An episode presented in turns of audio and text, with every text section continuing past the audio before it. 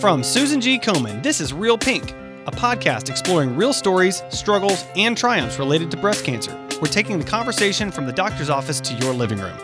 After treatment for breast cancer ends, staying involved in the breast cancer cause will make a difference in your own life and can also benefit many other people diagnosed with breast cancer and their families now and in the future. Today, as we gear up for Mother's Day, we are joined by a mother daughter duo, Mary Ellen and Emily Davis. Mary Ellen was diagnosed in 2010 with stage three triple negative breast cancer when she was 44 years old. Her daughter Emily was a teenager when her mom was diagnosed and has dedicated her career to the oncology world. Together, they have been a Komen three day top fundraising team and are now participating in Komen More Than Pink Walks. Here today to share their story are Mary Ellen and Emily. Mary Ellen and Emily, welcome to the show. Thank you. Thank you. I'm so excited to talk to both of you. Uh, Mary Ellen, let's start with your breast cancer story. For our listeners, uh, fill us in on your breast cancer diagnosis and what was going on in your life at the time. Okay, sure. Well, thank you for having us, Adam. We appreciate it. Um, I guess I could start by May 2010. Um, I was a nurse working in the hospital and I noticed a lump in my left breast. And I proceeded to call my doctor the next day. I told my husband about it. The next day, I called my doctor and they sent me for a mammogram. Um, I went for the mammogram. And after the mammogram was done, the radiologist came in and said to me, um, Things look a little suspicious here. I'm not sure what, what we have here, what's going on. Um, he said, I think it's just cystic and it should be fine. But, um, you know, you, you might want to follow up again within like six months or so. And something just told me something didn't feel right. I guess when I found the lump initially, just something didn't feel right. I said to my husband, This isn't, you know, I, I, I just have this strange feeling. So um, I had worked with a, a breast surgeon at the hospital for many years. And after the mammogram and after what the radiologist had said, I decided to call her. So I called her and I made an appointment for her office. I went to her office and it was actually Emily was in eighth grade and just graduated from eighth grade. And we were planning a trip to Bermuda. So we were uh, getting ready to go on a cruise. So I went in to see the surgeon, who was also a friend of mine, Dr. Beth Dupree. She was amazing. Um, and she did a biopsy in the office. And as she did the biopsy, I looked at her and I could see that she was, she had this look on her face. And I said to her, Dr. Dupree, do, do we know what's going on here? And she said, I won't have any results for you until you come back from your vacation. So go on your vacation, try to enjoy yourself, which is, you know, really hard to do. Uh, we were leaving for Bermuda the next day. So she did the biopsy. We went on the cruise. Obviously, on the cruise, I was concerned, um, kind of a little withdrawn, you know, from my family, from my husband, from my daughter. It was it was a great time, but I just felt, you know, preoccupied. Obviously, um, we got back on, on a Monday, on a Sunday, and then Monday morning at eight o'clock, I pulled up to work, and my cell phone said Dr. Beth Dupree at 8 a.m. And she said, Mary Ellen, you're not going to remember anything after what I tell you. You have breast cancer. Mm. She said, it's a very aggressive form and we need to get moving on this right away. You need to go in and get a port placed tomorrow to start chemotherapy. So obviously, I was shocked. Um, but yeah, that's how the diagnosis went at the time. Um, wow, that's I mean that's that's got to be just I mean, life changing in that moment, right? Um, so, Emily, what what was it like for you when you found out that your mom was diagnosed, and how did that impact you at that time? I think my mom's attitude when she was able to absorb that information. Um, she spoke with my grandmother, her mom, as well as her sister, and my dad. And I think all of us wanted to just fight. The goal was to push through this and having that mindset from the beginning from both my mom who was going through it and all my family members it really just allowed us to all focus on let's get mom through this. Let's focus on beating this cancer. Let's do what we need to do. Really, no time for other emotions. And we were able to process this. You, you have your moments of sadness, of joy, of victory, etc. But the mindset and the goal was let's beat this, let's fight through this one day at a time. I mean, that seems like a great way to approach it, you know, as, mm-hmm. as a family. Um, so, so let's talk about you know your treatment and what that was like for for you mary ellen and then also for the family so mary ellen i'd love to hear kind of what was your treatment and then emily i'd love to hear kind of what was it like for you being with your mom as she mm-hmm. went through that treatment mm-hmm. Sure. So, because it was such an aggressive cancer, like I said, the port needed to be placed the next day. So, I went into the hospital and had the port placed. And the day after that, I had to start intense chemotherapy. Um, it was expected that I do eight rounds of chemotherapy. I met with a medical oncologist. So between my medical oncologist and my um, breast surgeon, they worked together for a plan for me. I was treated at a community-based center, and the chemo started right away, pretty much right away. Um, I guess the hardest part for me is I had no control of what was uh, what was going on over my body. And i'm kind of a control freak i would say. So um, when you're leaving everything up to someone else and you have no control you know um, you just fight through it. I mean you just really have to fight through it. Um, unfortunately every round of chemotherapy i was very very very sick. Chemo was very difficult for my body. Um, I just, I had reactions. I was uh, put in the hospital during each uh, chemotherapy round. I was telling the doctor that, does anybody react to chemo this way? And he said, you know, some people do, some people don't. Some people go, you know, through it fine, but others, you know, my body was just um, not doing what it was supposed to be doing, but I was fighting. Mm-hmm. So, you know, the rounds were tough of chemo. I know you spent a lot of time with me. You know, there was one t- one time I didn't get out of bed for like eight days. Mm-hmm. You know, literally there were eight days that I had to spend in bed in between mm-hmm. treatments. Mm-hmm. So that was the first part of the treatment. Um, we had to actually, with the hospitalizations that I had had, I was in a cardiac unit. I had some GI problems with it. Um, they had to actually shorten the length of time for the chemotherapy. It was supposed to be eight full rounds, but we got to six. And by that time, the medical oncologist had seen that I was having so many complications that we just moved up the surgery. Mm. So um, the chemo started in June of 2010. We ended in November, and I had my bilateral mastectomy with reconstructive surgery in November. Mm-hmm. Wow. And, and Emily, yeah. I mean, what was it like for you, you know, being at your mom's side through all of that? My mom is a very energetic, outgoing, bubbly person. And when you see someone who's always go, go, go nonstop, bedridden for days, it's it's a total shock. Like the chemotherapy sucked the energy out of my mom. So that that was just very alarming. You could you could tell that this was really kicking her butt.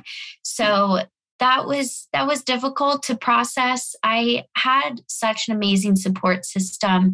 I just started high school at the time and everyone at my school i was a part of a cheerleading squad they just really took me under their wings. There were so many other mothers that were supportive of my mom, but most importantly, supportive of me, either um, helping with meals mm-hmm. or just driving me to practices. So it it ultimately was like just a community effort to support my mom. And at the time, you could tell how many people cared about my mom because everyone was stepping up and and what can I do for you? What can we do for. Emily? What can we do for Art? So I I don't think without the support system that we had, things would have been the same. It it really took a village to get through this, and um, it was a lot, but we we made it through and just stronger on the other end.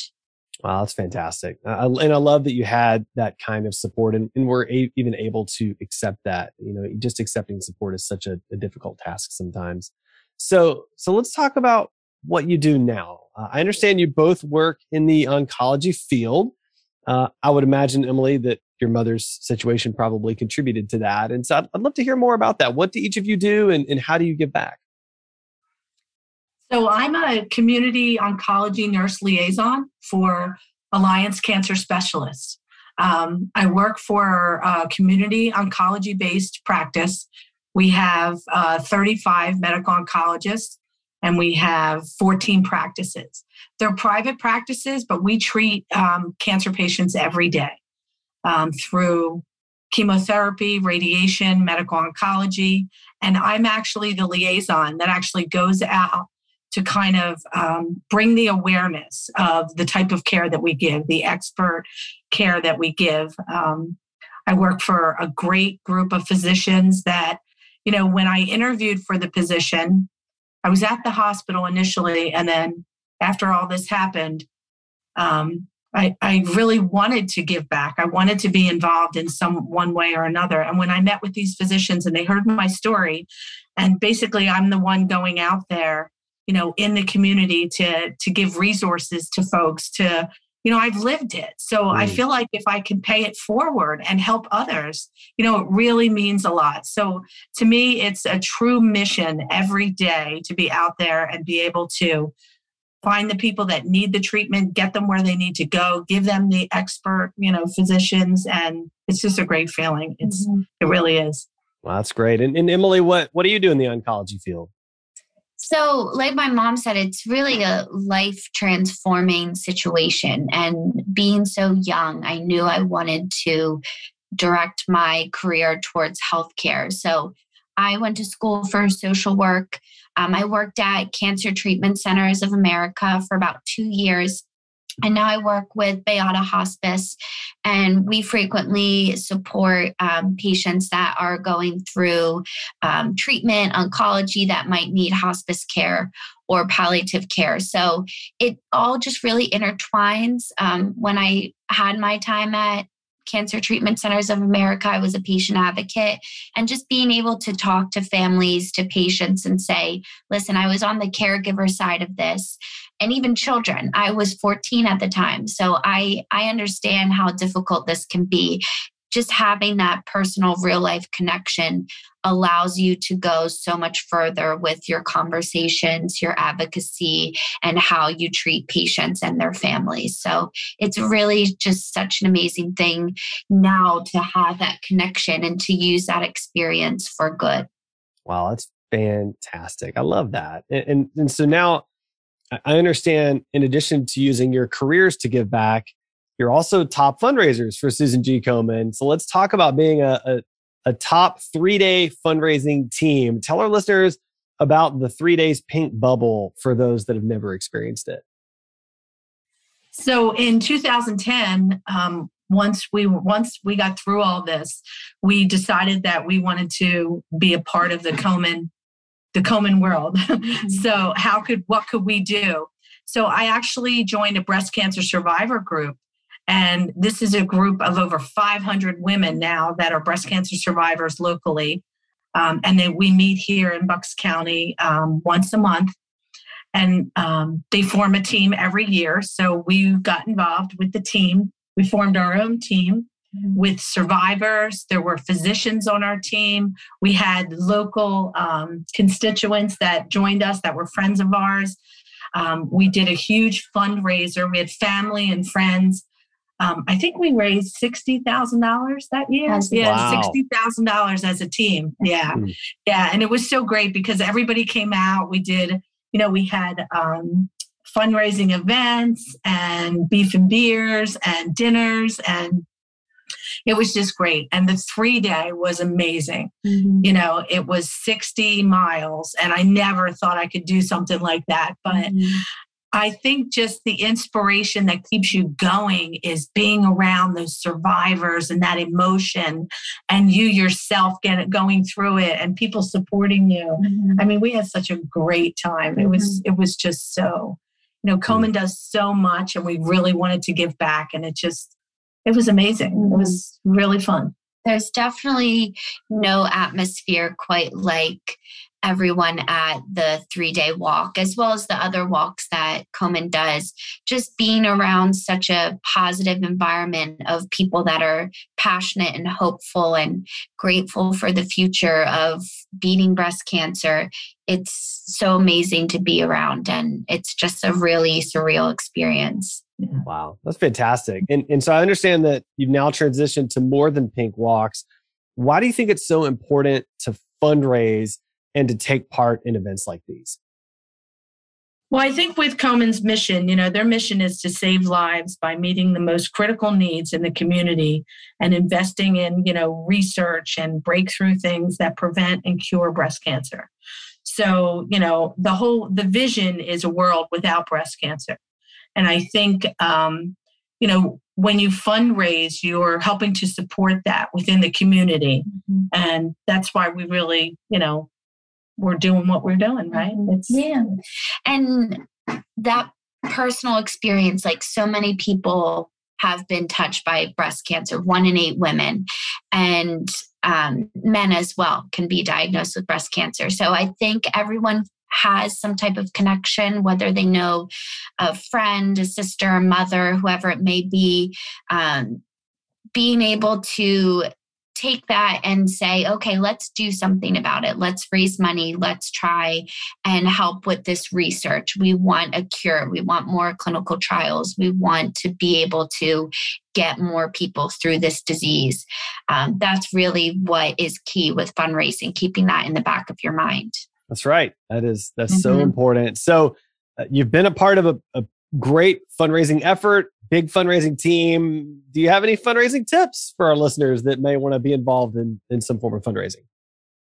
Yeah, you do all the digital media stuff, which yeah, is I, I love um, social media and I I can I think it can be really used as a power to get out and connect with people that might not be local, reaching out to people all over the US, if not just the US nationally. And luckily with our world post covid-19 we've all become a little more savvy with technology and being able to do zoom calls or team meetings or whatever it may be. So just really using that as a resource to connect with others.